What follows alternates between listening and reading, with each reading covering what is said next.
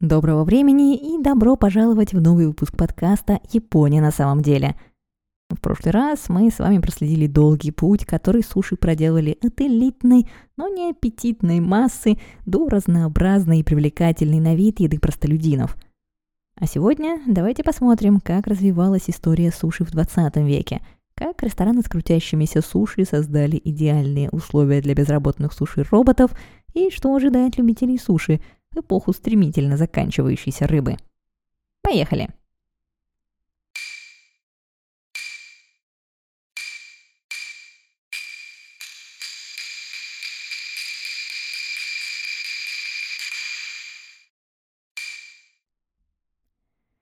В 1933 году в печати появится работа Исидзуми Харуноске «Исследование экономики Асакусы», в которой ученый попытается понять, как район Асакуса стал знаменит своими суши-ресторанами. Историю суши в Асакусе он проследит до 1870-х годов и лотка с названием Ханаи. Это было ничем не примечательное на вид заведение, которое, тем не менее, снискало себе репутацию из-за свежести ингредиентов и большой размер рисовых колобков, съесть которые можно было только в два или три укуса. Вскоре неподалеку стали открываться и другие заведения – и хоть до момента написания книги Ханай не дожил и закрылся, не выдержав конкуренции, Асакуса уже прочно ассоциировалась у жителей Токио с хорошими суши.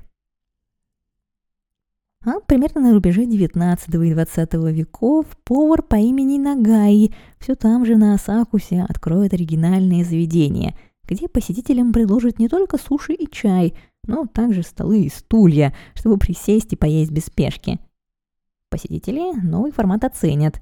Впрочем, Нагаи и ему подобные все же были скорее исключением из правила. А вот классический суши-ресторан конца 19-го, первой половины 20 века выглядел довольно необычно уже по современным меркам.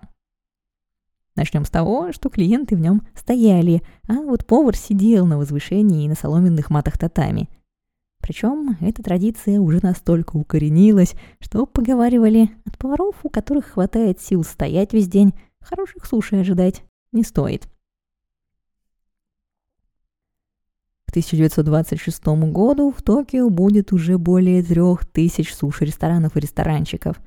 Многие из них будут открыты заработавшими достаточно денег владельцами суши-лотков. Другие же лоточники пока лишь только ждали своего часа – или и вовсе не собирались расширять бизнес. Это, может, и превратился в Токио, но вот жители новой столицы остались прежними. И есть они хотели быстро, вкусно и дешево, а потому популярность еды сладков оставалась высока.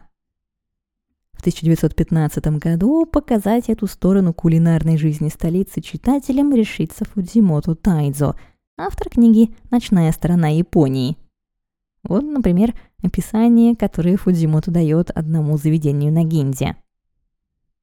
В квадратных ящиках со стеклом на прилавке рядами разложено несколько видов суши.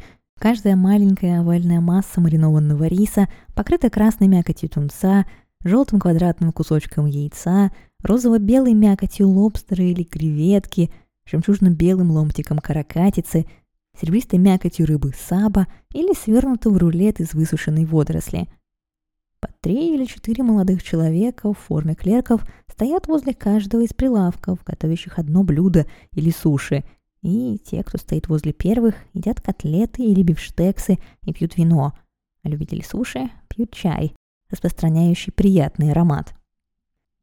Так мы узнаем, что уже как минимум с начала 20 века зеленый чай стал неотъемлемым спутником суши – и что примерно в это же время появились такие знаковые для суши-ресторанов сегодня застекленные деревянные коробки для ингредиентов.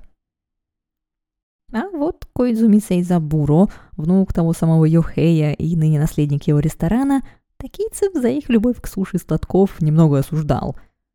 Рассказав в своей книге историю Йохея, который тоже начал свой бизнес переносного лотка – Коидзуми продолжал, что многие лоточники – никто иные, как шарлатаны, и достойными можно считать разве что лотки, с которых нераспроданными за вечер остатками торгуют суши-рестораны. Затем он намекал читателям на низкий класс ингредиентов и полное отсутствие у владельцев уличных лотков какого-то мастерства. И, в общем-то, был прав. Никакого обучения они не проходили. Ингредиенты покупали те, что будут по карману их клиентам. Но что бы ни думал ресторатор, клиенты суши-лотки любили. Некоторый снобизм Коидзуми, впрочем, можно простить за то, что он издал первую в Японии книгу рецептов суши.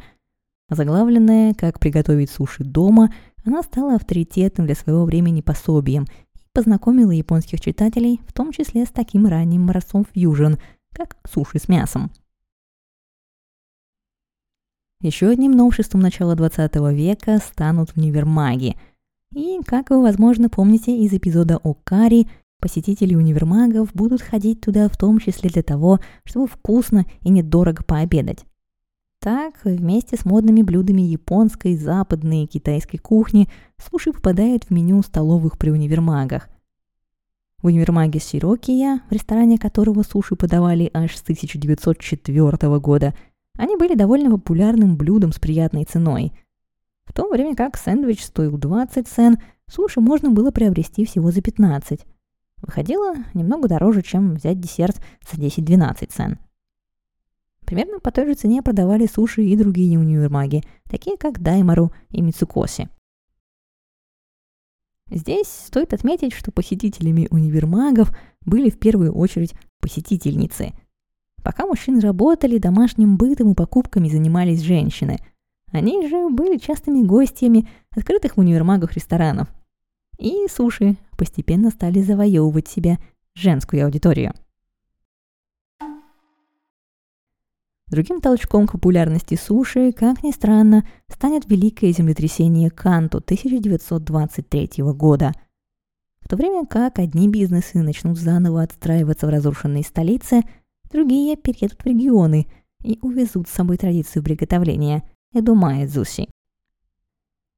В 1931 году в Токио образуется первая сеть суши-ресторанов, а сами суши наконец-то начнут привлекать внимание писателей и журналистов, которые долгое время смотрели на них свысока. Сперва, конечно, больше внимания достанется немногочисленным дорогим ресторанам. Так, Мацудзаки Тенмин рекомендует своим читателям посетить очень и очень недешевый ресторан Синтомизуси в районе Синбаси. А вот Нагаси Ганноски – придерживался мнения, что лучшие суши в Токио подают не в дорогих ресторанах, а в простых заведениях, где их по старинке подают как перекус, а не как полноценную трапезу. Но вскоре возможности быстро и дешево перекусить суши с уличных лотков такийцев лишат. В 1939 году правительство запретит их из соображений санитарной безопасности – Впрочем, куда большую роль в запрете лотков суши и других ограничениях, наложенных на ресторанный бизнес, сыграет военная мобилизация и ограничение свободной продажи многих продуктов. Например, в том же 1939 году будет запрещена продажа белого риса и ограничена продажа неполированного. Пока это возможно, рестораны будут находить рису замену. В ход пойдет мелко нарезанная гречневая или пшеничная лапша, но с 1941 года для посещения ресторана понадобится специальный государственный билет. А 25 февраля 1944 года еды в японских городах останется настолько мало, что всем немногочисленным ресторанам, которые еще продолжали работу, прикажут закрыться. И тем не менее, как и разрушительное землетрясение Канту за 20 лет до этого, война станет для суши очередным трамплином к мировому успеху – за время оккупации в Корее японские маки-дзуши превратятся в кимбаб, бомбардировки Токио вызовут новую волну переселений внутри Японии и разнесут культуру эдомаэ-дзуши по всей стране. А нигири-дзуши приобретут тот самый вид двух маленьких комочков риса с топпингом, которые сохраняют и по сей день. Причины уменьшения комочков с рисом и их раздвоения есть несколько, впрочем, не взаимоисключающих объяснений. По одной версии, дело в малом разнообразии доступной рыбы, из-за чего в военное время посетителям подавали по два кусочка с одним и тем же топпингом. По другой, подача двух одинаковых суши за раз как раз компенсировала заметное уменьшение их в размерах. А вот в провинции, в отличие от больших городов, еда была довольно долго. И, судя по проведенному в 1941 году опросу, локальные разновидности суши там продолжали готовить. Методы проведения этого опроса и показательность его результатов по современным стандартам довольно сомнительны, но довольствуемся тем, что есть. Так вот, из 98 заполненных опросников из 37 различных поселений 57 отвечающих сообщили о наличии местных суши. Так популярные в Токио нигиризуши из ответивших ели только жители одного поселения в префектуре Айти. 13 поселений рассказали о традиции поедания инаризуши, в 19 ели макидзуши. 7 поселений лакомились ленивыми тирашизуши, другие же регионы продолжали более древние традиции приготовления наре, хаянаре и кокерадзуси. Впрочем, большинство ответов объединяло то, что суши, какого бы вида они ни были, ели только по праздникам. А некоторые респонденты из северных регионов и вовсе ответили, что никогда не слышали о таком блюде. А теперь посмотрим, как история суши развивалась уже после войны. В первые, самые тяжелые голодные годы суши стали появляться на продуктовых черных рынках. Там же, где в свое время японцам полюбился рамен, но, в отличие от поставляемой из Америки пшеницы, с рисом дела все еще обстояли крайне плохо, и связанные с ним запреты долго оставались в силе. Чтобы хоть как-то держаться на плаву, Токийская бизнес-ассоциация суши предложила правительству префектуры план, по которому мастера смогут продавать не еду, но свое мастерство. Кажется, им удалось убедить кого надо, и какое-то время в токийских суши-ресторанах один го то есть примерно 150 граммов риса, и небольшую плату можно было обменять на 10 кусочков суши. Подавать разрешалось речную рыбу и моллюсков, а помимо риса в качестве оплаты могли приниматься и другие необходимые ресторану продукты, например, яйца, грибы или сушеная тыква-горлянка. Повара в других городах последовали примеру коллег из столицы, и вскоре набор из 10 нигиридзуши стал стандартным меню – по всей стране. А в это время в Осаке Сираиси Юсиаки мечтал о том, чтобы сделать дорогие суши снова доступными для всех. В 1950 году, вскоре после отмены ограничений на продажу риса, он открыл ресторан под названием Генроку, где стал подавать суши, как в старые добрые времена. Ну, условно. У Сираиси все же был не лоток, а хоть и небольшой, но ресторанчик. Да и суши были уже послевоенных размеров – вот посетители там по старинке стояли. Одна порция суши в Генруку стоила 20 йен, и ресторан довольно быстро снискал популярность. Настолько высокую, что повара стали один за другим увольняться из-за слишком высокой нагрузки и отсутствия хоть минуты отдыха. Размышляя над тем, как решить эту проблему, Сираиси посетил завод по разливу пива, и его озарило. Бутылки катались по заводу, на конвейерной ленте. Вернувшись домой, Срейши стал искать партнеров для разработки своего собственного конвейера для тарелок суши. Он посчитал, что если суши будут ездить по ленте, а повара просто лепить, не отвлекаясь на сервис, то они смогут обслужить в три раза больше клиентов. В итоге он нашел небольшую мастерскую, согласившуюся выполнить его заказ. Но вскоре столкнулся с проблемой. Существовавшие конвейеры были плохо приспособлены к углам. И тут, как то часто бывает в историях об изобретениях, на него снизошло еще одно озарение. Вернувшись домой, Шираичи вдохновился веером карт в руках у одного из своих детей. Так, пластинки конвейера приобрели обтекаемую, похожую на рыбью чешуйку форму. Тарелки тоже пришлось подбирать по способности проходить углы, и стандартные для того времени прямоугольные тарелки уступили место круглым.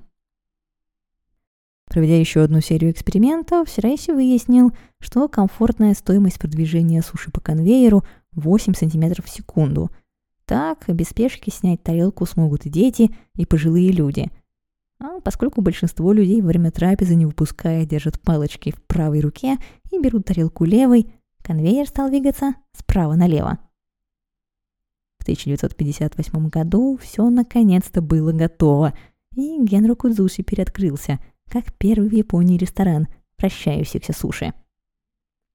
Пресса тут же ухватилась за новость. В одной из газет изобретение даже крайне мило назвали «Сусино меригорандо» — суши-карусель. К Сираиси и его ресторану мы еще вернемся. А пока давайте посмотрим, что произошло в мире суши в 60-е годы. В 1961 году в Японии начинает отмечать День суши. Как и многие праздники, организованные ассоциациями всего на свете, это праздник, о котором практически никто не знает.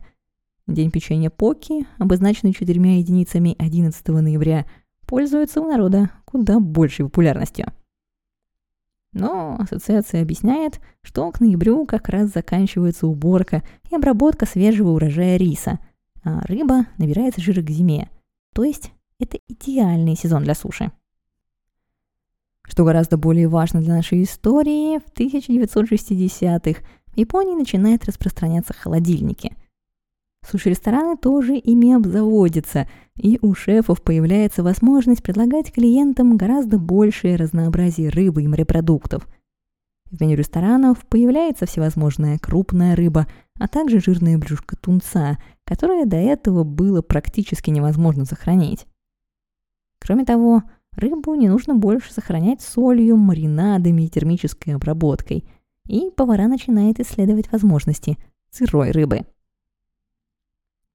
Постепенно меняются и вкусы потребителей. Японцы приобретают вкус к жирной пище, а растущие доходы населения подстегивают его гастрономическое любопытство.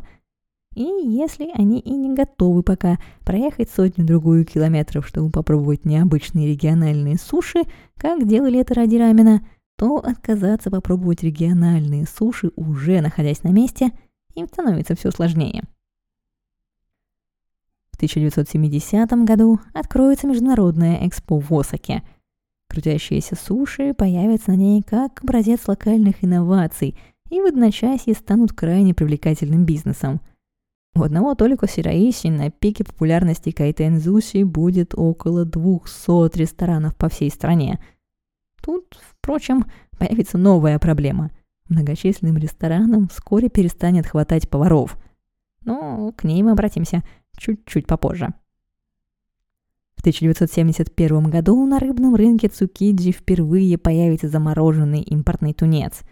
И благодарить за это нам стоят японские авиалинии, лучше известные как JAL. Помимо пассажирских перевозок, компания занимается грузовыми, и вот уже какое-то время страдала от того, что грузовые самолеты из Японии в Америку улетали полными, а обратно возвращались практически пустыми – Японские бизнесы считали стоимость воздушной перевозки слишком высокой для и без того дорогих американских товаров. И Джал решили, что удачи стоит попытать на рынке дорогих морепродуктов. Выбор остановился на морском еже, двуспрычатом моллюске акагай и тунце. Но тут оказалось, что перевозить тунца в обычном для замороженных продуктов сухом льде не получается. Рыба чернеет и теряет товарный вид – так, Анджал потратил три года на разработку специальных контейнеров для перевозки тунца. И в 1971 году первая коммерческая поставка замороженного тунца из Америки наконец-то была совершена. Все в те же 70-е западный мир начинает активно интересоваться здоровой пищей. Суши, которые к тому времени уже можно было попробовать в США, Канаде и некоторых других странах, начинают не спеша завоевывать мир – а между тем, в самой Японии в 1976 году правительство решает ввести лимит на производство риса, потому что японцы перестают его есть. История быстро стала одной из самых обсуждаемых новостей, и Сузуки Кисаку она не понравилась. Кто такой Сузуки Кисаку и почему нам важно знать его мнение?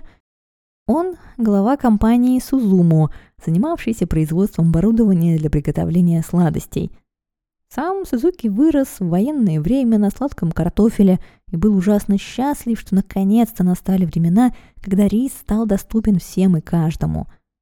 Новость о том, что люди не хотят есть продукт его мечты, его очень огорчала. И Сузуки решил создать робота, который готовит суши. Логика была такова, что приготовленные роботом суши будут дешевле обычных, люди будут чаще их есть, а рестораны будут закупать больше риса, чтобы накормить посетителей. Но три года спустя у него все равно ничего не получалось. Сперва рис застревал в диспенсере, потом металлические формочки сжимали его слишком плотный комок. Наконец, летом 1981 года решение последней проблемы наконец-то нашлось в силиконовых подушечках. Так, в 1981 году появился первый суши-робот, разработанный компанией Suzumo. Заправленный в него вареный рис робот слегка рыхлит и равными порциями аккуратно выдавливает на конвейер – Затем рис сжимается в комочки, на которые повару остается просто положить рыбу. Именно этот последний этап и вызывал у Сузуки больше всего трудностей. Выручили инженеров детские соски, о мягкости напоминавшие человеческую руку. Приготовленные роботом суши оценили даже профессиональные суши-шефы, но рестораны не спешили выстраиваться в очередь за новым изобретением – а если покупали робота, то просили установить его в незаметном для клиентов месте. Сперва заметно приуныв, затем отдел продаж обратил внимание на рестораны вращающихся суши, которые клиенты любили, в том числе за дешевизну. Так, рестораны Кайтензучи смогли побороть нехватку кадров, вырасти в размерах и количестве. И, к слову, если первые роботы могли произвести 1200 комочков риса в час, Современные работают в три раза быстрее, по одному в секунду. Кроме того, робот может красиво уложить готовые комочки на подносе или тарелке. Другие машины могут сворачивать маки дзуши или даже урамаки, такие как любимые многими роллы Калифорния и Филадельфия. 80-е, надо сказать, выдались для суши весьма насыщенными – в меню конвейерных, а затем и других ресторанов дебютировал сырой лосось, которого Япония начала активно импортировать из Норвегии. Суши распространились по Америке и Западной Европе. В меню иностранных ресторанов появился радужный ролл. В 1990 году первый суши-ресторан откроется в Польше, а в 2001 году настанет и очередь Санкт-Петербурга. Так мы оказываемся в дне сегодняшнем – когда суши доступны нам практически в любой точке земного шара, а количество их разновидностей растет буквально день ото дня. История суши на этом, впрочем, совсем не заканчивается. Так, например, мировая популяция тунца сегодня составляет всего около 20% от цифр 1950-х годов. И эту рыбу, которую, как считали раньше, невозможно вырастить в неволе, стали разводить на специальных фермах.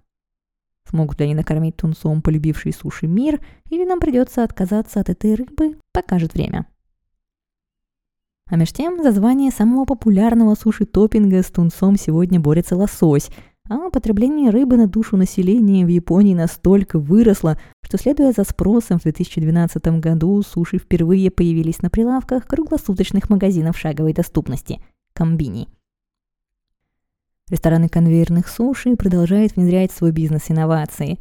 Например, суши в них сегодня ездят по конвейеру в форме буквы «Е», который позволяет обслужить наибольшее количество клиентов за раз. На кухне ресторанов одной крупной сети одни роботы варят рис, другие вмешивают в него соль, сахар и уксус, третьи лепят суши.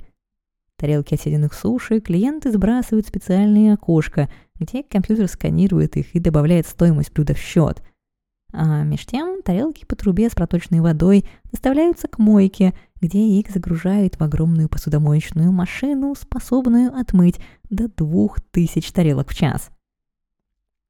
Нагружаете тарелки из мойки, и они по специальному конвейеру внутри кухни отправляются в зону приготовления пищи. И круг работы машин начинается заново. Благодаря такой всесторонней автоматизации ресторан на 200 посадочных мест обслуживает всего 15 человек персонала, ни один из которых не является поваром.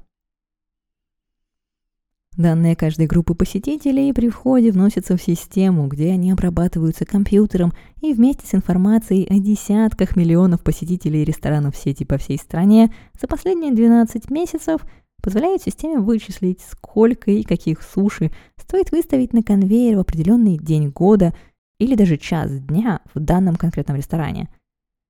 Такая система позволяет ресторану минимизировать количество суши, которые никто с конвейера не возьмет, тем самым сокращая количество отходов и уменьшая финансовые потери. В других ресторанах чипы с ценой устанавливаются в сами тарелки, а специальная машинка автоматически считает стоимость, учитывая количество и разную цену тарелок, и помогает избежать ошибок при подсчете стоимости. Некоторые сети кайтензуши сегодня даже выращивают собственную рыбу. Например, в префектуре Эхиме для одной такой сети выращивают желтохвоста, добавляя в корм рыбам цитрус и йокан.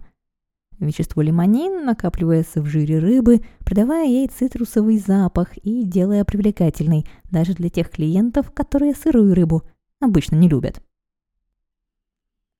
Как видите, Япония сегодня действительно не мыслится без суши – для города Хокуту на Хоккайдо суши даже стал маскотом. Впрочем, проблемы у суши-индустрии тоже есть.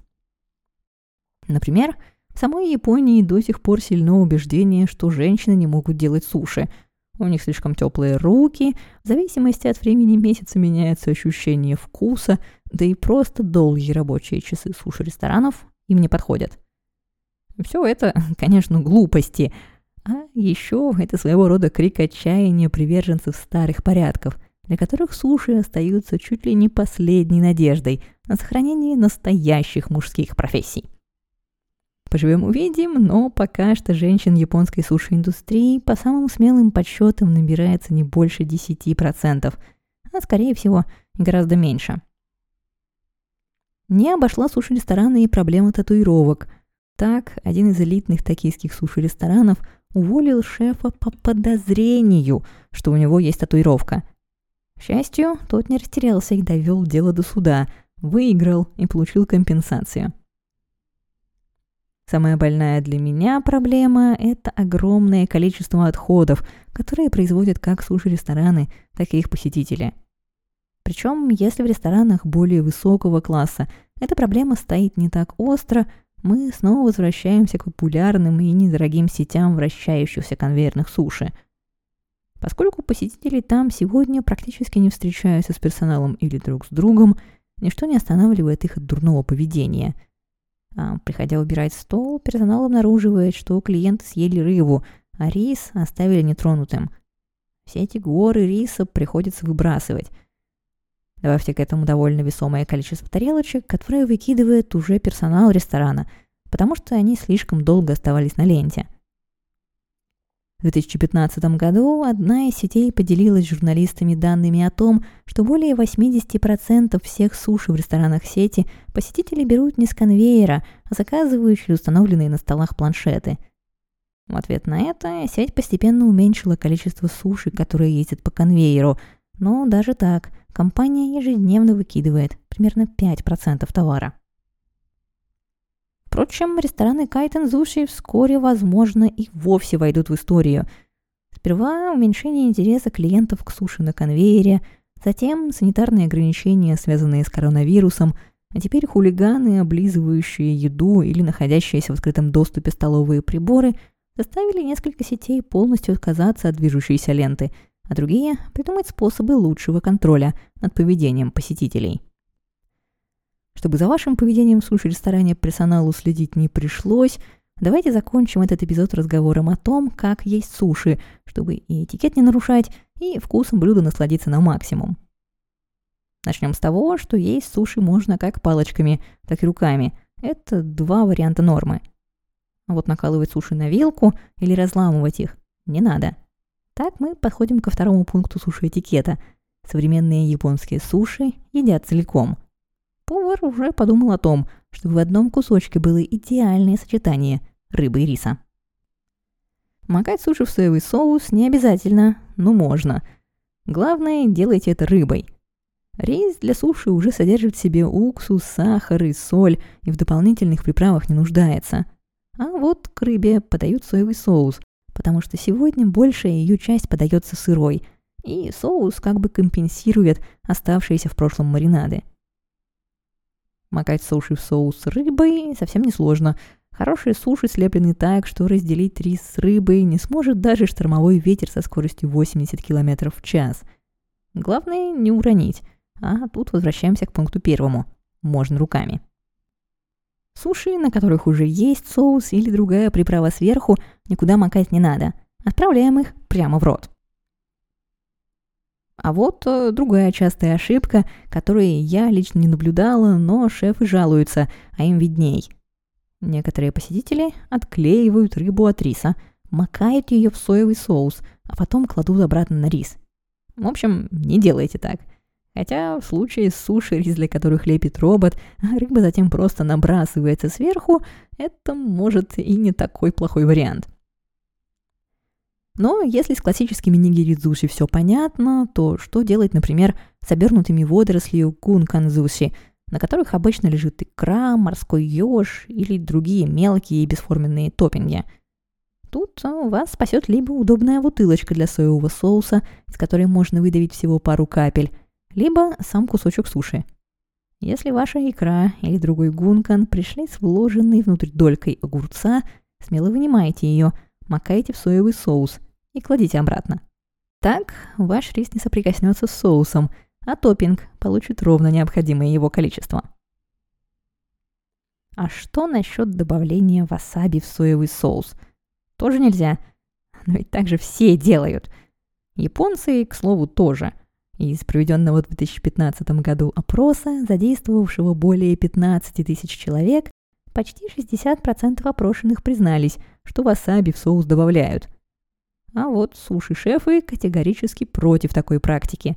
Во-первых, объясняют они, соевый соус нарушает вкус васаби, а во-вторых, чтобы васаби выполняло свою функцию по нейтрализации жирного вкуса, наносить его нужно непосредственно на рыбу. И сколько наносить на каждый конкретный кусочек, шеф знает лучше. Поэтому заказываем суши с васаби и не портим блюдо. Тут, впрочем, стоит оговориться, что в заведениях, подающих другое блюдо из рыбы с рисом, кайсендон, васаби с соевым соусом смешивать зачастую рекомендуют. Что там, в одном из заведений, куда я часто ходила, на столах стоят бутылочки с уже готовой смесью. Теперь пришла пора развенчивать миф о порядке поедания суши.